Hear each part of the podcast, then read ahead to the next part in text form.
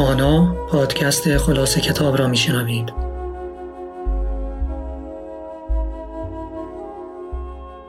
به نام خدا داوری اخلاقی فلسفه اخلاق چیست؟ نوشته هکتور زاگال و خوز گالیندو ترجمه احمد علی هیدری خلاصه بخش اول مفاهیم اخلاقی فصل اول اخلاق چیست؟ از همان اوان کودکی زبان ما مملو از سخنان اخلاقی است. مثلا یاد می‌گیریم دروغ بگوییم تا تقصیری را متوجه برادر کوچکمان کنیم. کودک از سن سه یا چهار سالگی می‌داند که چیزهای خوب و بد وجود دارند. او سعی می کند تا جایی که ممکن است در معرض مجازات و تنبیه قرار نگیرد. این را نیز همه تجربه کرده ایم که گاهی در این مسئله دچار تردید می شویم که آیا آنچه انجام داده ایم خوب بوده است یا بد. یک آزادی ما خیلی زود آزادی را تجربه می کنیم. وقتی سن و سالمان بالاتر می رود این آزادی را بیشتر احساس می کنیم. در مواردی مثل ازدواج، ادامه تحصیل و غیره مسئله مهم تصمیم گرفتن نیست بلکه مهم این است که تصمیم درستی بگیریم و نگذاریم که احساسات خودخواهانه ما را وسوسه کند. حکایت آدمی سرشار از افعال آزادانه است. از آنجا که رفتارهایی وجود دارند که وابسته به آزادی انسان هاست، می توانیم جلوی آنها را بگیریم.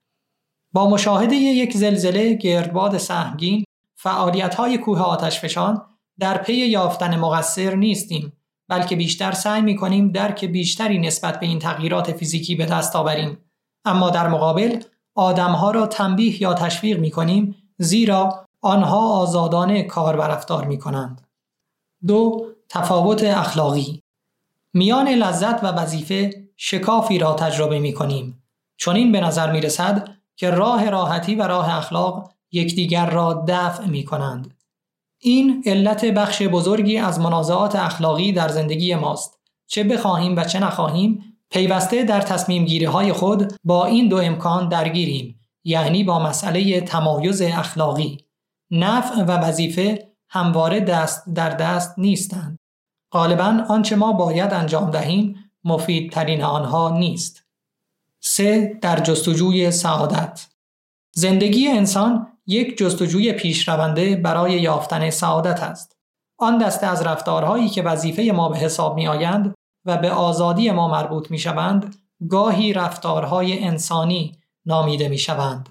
اخلاق با انسان و رفتارهای انسانی به عنوان یک موجود آزاد به عنوان عامل سرنوشت خود سر و کار دارد.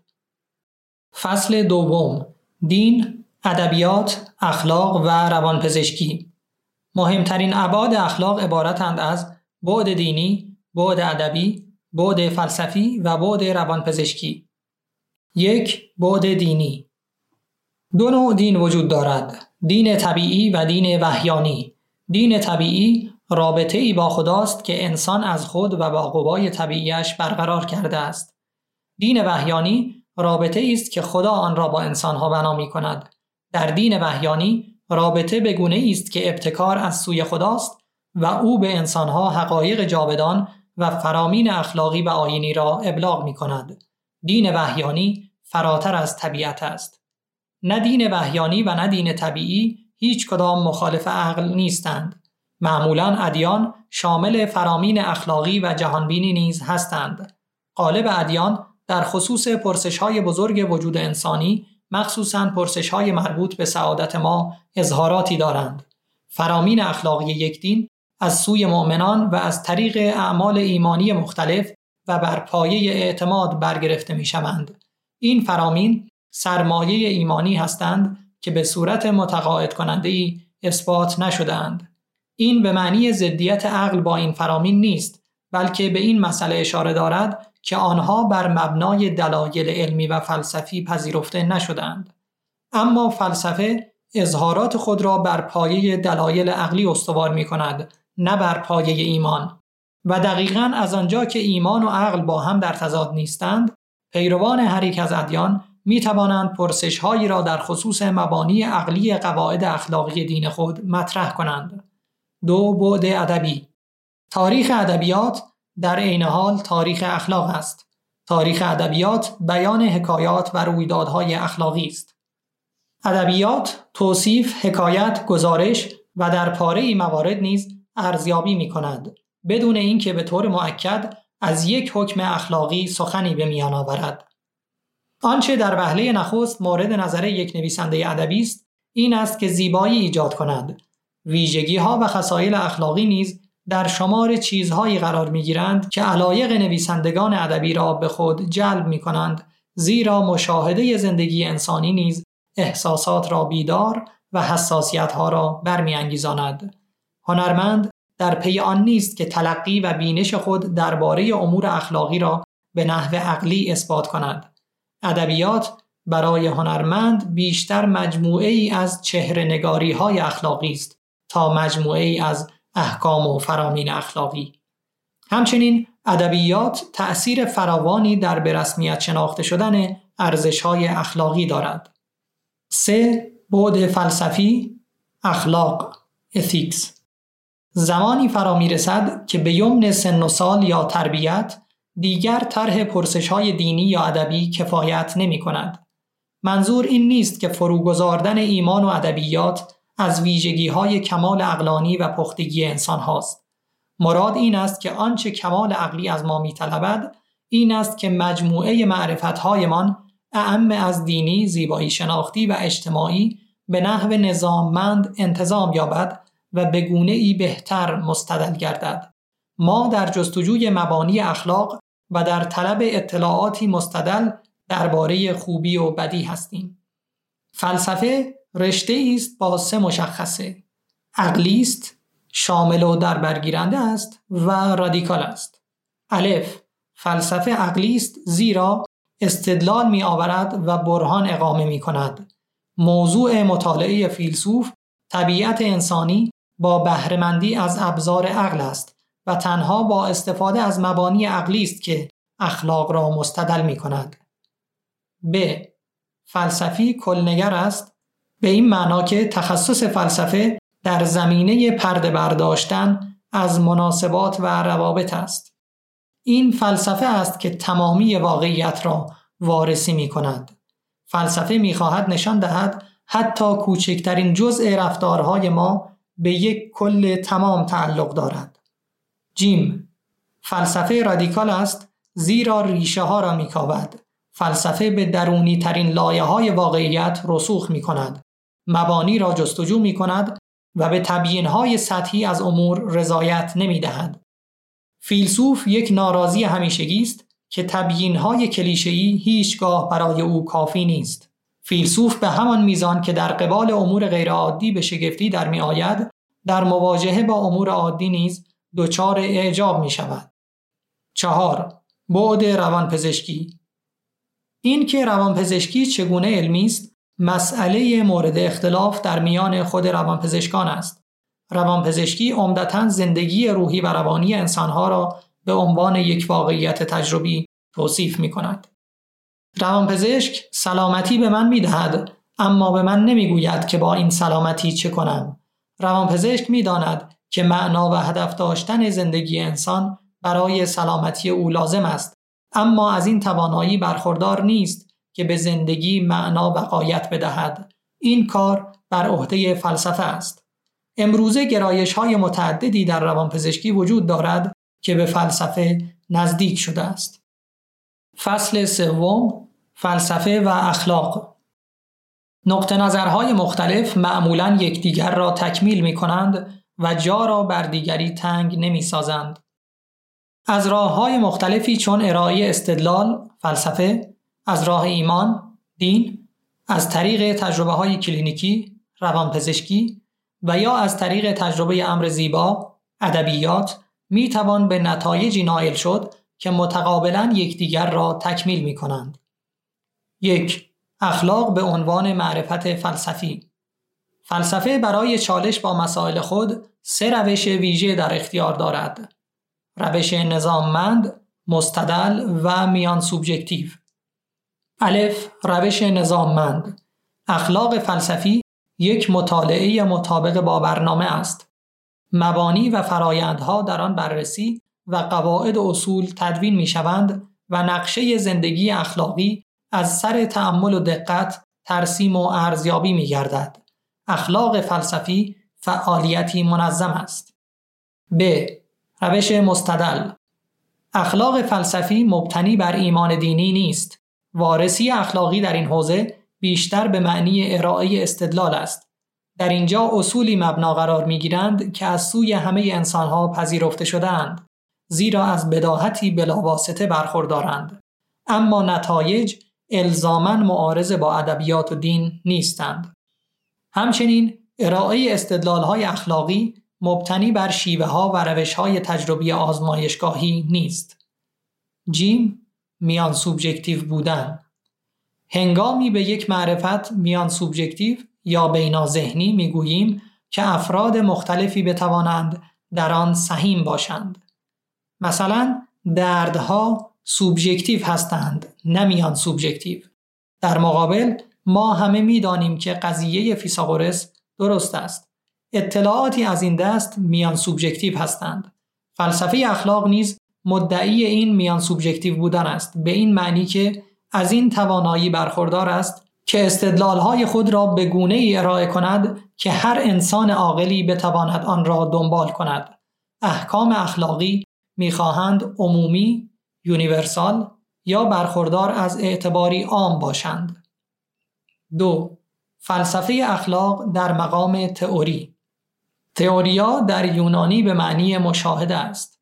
فلسفه واقعیت را تغییر نمی دهد بلکه واقعیت را می شناسد و ایده ای از جهان و انسان ارائه می کند تا بر مبنای آن بتوان جهان را تغییر داد. دگرگون کردن برای دگرگون کردن پوچ و بی حاصل است. فلسفه مبنای عمل است ولی خود عمل نیست. اگر فیلسوف این نکته را تبیین کند که انسان چیست و قایت زندگی او در کجاست بدین ترتیب به من راهی را نشان داده است راهی با مسیرهای بسیار که من را به آنچه که باید باشم متحول می سازد. 3. فلسفه اخلاق در مقام یک مهارت فلسفه در عین حال نوعی مهارت است. فلسفه اخلاق تئوریست زیرا ما را نسبت به اشکال درست زندگی آگاه می کند و در عین حال یک هنر است زیرا به ما می آموزد که در هر موقعیتی بر مبنای معیارهای عقل زندگی کنیم. یونانیان باستان گفتند تنها کسی که اخلاقی زندگی می کند چیزی درباره اخلاق می داند. چهار تفاوت میان مهارت تکنیکی و اخلاقی از دو نوع مهارت عملی می توان سخن گفت. یک مهارت صنعتی تکنیکی و دو مهارت اخلاقی. مهارت های صنعتی تکنیکی در خدمت دگرگون کردن متعلقات بیرونی و ناظر به تولید و ساختند. اما فلسفه اخلاق مهارتی است که کسی را که از آن بهرهمند است متحول می سازد. فلسفه اخلاق یک معرفت نظری یا تئوری معین است که در بردارنده اشکالی از زندگی است. 5. دشواری های فلسفه اخلاق. فلسفه اخلاق به چهار دلیل پیچیده است. الف از آنجا که در فلسفه اخلاق اثر تولید شده امری بیرونی و خارجی نیست بلکه خود انسان موضوع است تنها در پایان زندگی خواهیم دانست که آیا شاهکاری آفریده ایم یا خیر. ب خطای وکیل موکلش را راهی زندان می کند اما خطای پزشک بیمارش را به قبرستان میفرستد. از این منظر فلسفه اخلاق مانند پزشکی است. در فلسفه اخلاق خطاها خوشبختی و سعادت انسانها را مخدوش می کند. جیم هم در تکنیک و هم در فلسفه اخلاق باید میان آنچه فی نفس خوب است و آنچه که در اینجا و اکنون خوب است تمایز قائل شویم. این مسئله در خصوص پزشکی نیز صادق است. انسان اخلاقی انسانی نیست که بداند خوب چیست بلکه کسی است که خوب عمل می کند. انسان اخلاقی مانند یک صنعتگر یا هنرمند باید بتواند قواعد عام یعنی همه آگاهی های نظری و تئوریک را در موارد خاص و جزئی به کار گیرد. دال فلسفه اخلاق برخلاف تکنیک ناظر به سوژه است. معرفت اخلاقی من همواره بر رفتار شخصیم و به نحو متقابل عمل و رفتار من بر معتقدات اخلاقیم مؤثر واقع می شود. اگر کسی آنچنان که می اندیشد زندگی نکند به زودی آنچنان که زندگی می کند می اندیشد. متعلق معرفت در این علم خود ما هستیم. جایز نیست فلسفه اخلاق بنایی از نظریه هایی باشد که در خدمت توجیه ذوق و مزاج اخلاقی ما هستند. مسئله در فلسفه اخلاق ناظر به اموری بسیار کلیتر است. به دست آوردن معرفتی ابژکتیو یا عینی درباره طبیعت انسان و مجموعه تکالیفی که از این معرفت به دست می آیند. فصل چهارم طبیعت به عنوان مبنای اخلاق در این فصل قصد ما این است که درباره تأسیس فلسفه اخلاق سخن بگوییم و به خصوص این نکته را برجسته سازیم که اخلاق امر مثبتی است. گاهی گمان می شود که اخلاق فهرستی از منهیات است. چگونه می توان از مواجهه با چنین اخلاق اختناق آوری اجتناب کرد؟ این امر هنگامی میسر است که اخلاق را بر پایه طبیعت انسانی بنا کنیم. طبیعت انسان از خصایص روحانی و خصایص جسمانی ترکیب یافته است. انسان حیوان برخوردار از قابلیت‌های عقلانی است. یک طبیعت و قایت علم زیستشناسی به بررسی رفتارهای موجودات زنده می‌پردازد. اخلاق متکفل شیوه های رفتاری زیستشناسانه محض نیست زیرا چون این رفتارهایی آزاد نیستند. قایت حیوان این است که قابلیت های طبیعی خود را اعمال کند و چنان رفتار نماید که با طبیعتش در سازگاری و تناسب باشد. دو قایت به منزله قاعده رفتار تمام آنچه که از سوی انسان تولید می شود شاید به استثنای آثار هنری به منظور برآوردن قایتی است. اشیای طبیعی و موجودات زنده نیز برای برآوردن قایاتی هستند. انسان از این آزادی برخوردار است که طبیعت و رفتارش را هماهنگ کند و این امکان را نیز دارد که رفتاری معارض با طبیعت خود اعمال کند. انسان محکوم به طبعیت از غرایزش نیست. البته انسان هم یک حیوان است اما حیوانی کاملا ویژه و خاص. در طبیعت آدمی چیز دیگری تعبیه شده است و آن عقل است. انسان بر حسب طبیعت موجودی بهرهمند از عقل است. ضرب المثلی در این باره می‌گوید بچه های کوچک با چشم هایشان می‌خورند بچه های بزرگتر با معده هایشان و بزرگ سالان با سرشان. انسان از این امکان برخوردار است که از طبیعتش سوء استفاده کند و رفتاری غیر معقول داشته باشد که البته نتیجه آن مناسباتی مخرب و مزاحم میان رفتارهای انسانی و طبیعت وی خواهد بود. مثلا کسی که مواد مخدر استعمال می کند برای برآوردن لذت یا سرکیف شدن عقل انسانی خود را قربانی کرده است. مثال دیگر زبان است. کارکرد طبیعی زبان ایجاد مفاهم است. با توجه به این مطلب دروغ گفتن رفتاری علیه طبیعت انسانی ماست. 3. طبیعت و خیر آنجا که قایتی وجود داشته باشد انتظام نیز موجود است برای اینکه به کمال برسیم یعنی در راهی گام بگذاریم که آنچه را که باید بشویم تحقق بخشیم باید به انتظام طبیعی حرمت نهیم. این تحقق بخشیدن به قایت را خیر مینامیم. یک انسان هنگامی یک انسان خوب خواهد بود که مانند موجود زنده معقول رفتار کند. تعریف اخلاق منوط به این است که ما چه تلقی از انسان داشته باشیم. تلقی ما این است که انسان بر حسب طبیعت یک موجود زنده دارای عقل است. چهار طبیعت و آزادی حیوانات ضرورتا حیوانیت خود را محقق می سازند. انسان به گونه ای دیگر است. او باید تصمیم بگیرد که انسانی تمام ایار شود. انسان همواره یک تکلیف ناتمام و یک پروژه باز باقی می ماند. انسان آزاد است که بخواهد یا نخواهد در هماهنگی با طبیعت خود زندگی کند. فصل پنجم اخلاق به عنوان راهنمای سعادت یک تحقق انسانیت انسان از دیگر حیوانات به سبب دو قابلیت متمایز می شود. می اندیشد و تعمل می کند و با اراده آزاد انتخاب می کند. جسم انسان کاملا بر مبنای اقلانیت وی انتظام یافته است. به رغم تمام معایبی که انسان در مقایسه با دیگر حیوانات دارد، دیگر موجودات را به استخدام خود درآورده و بر آنها غلبه یافته است. این عقل انسان است که موقعیت ویژه ای را برای او در طبیعت فراهم می کند. آنچه که موجب تقدم انسان بر دیگر موجودات شده است، قابلیت های جنسی، تحرک و قوای ازولانی او نیست.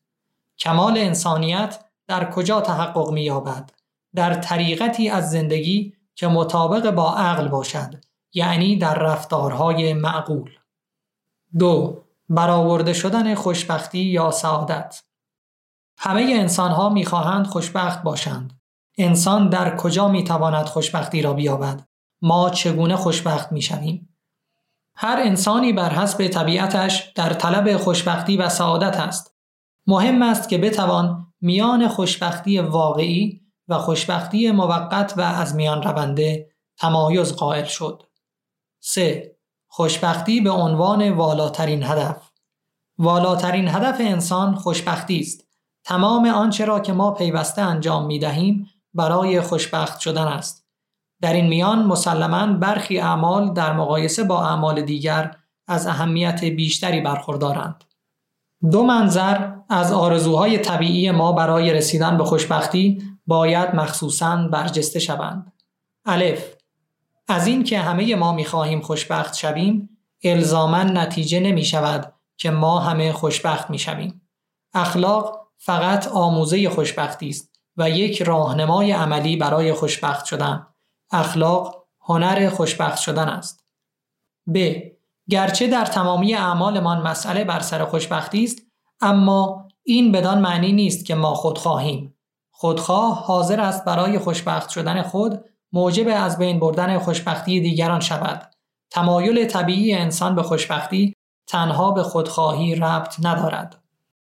چهار خوشبختی به معنی والاترین خیر والاترین خیر انسان یعنی به کمال رسیدن وجود انسانی در این است که هدفی را که به خاطر آن وجود یافته است برآورده سازد یعنی به خوشبختی نائل گردد چگونه خوشبخت می شویم؟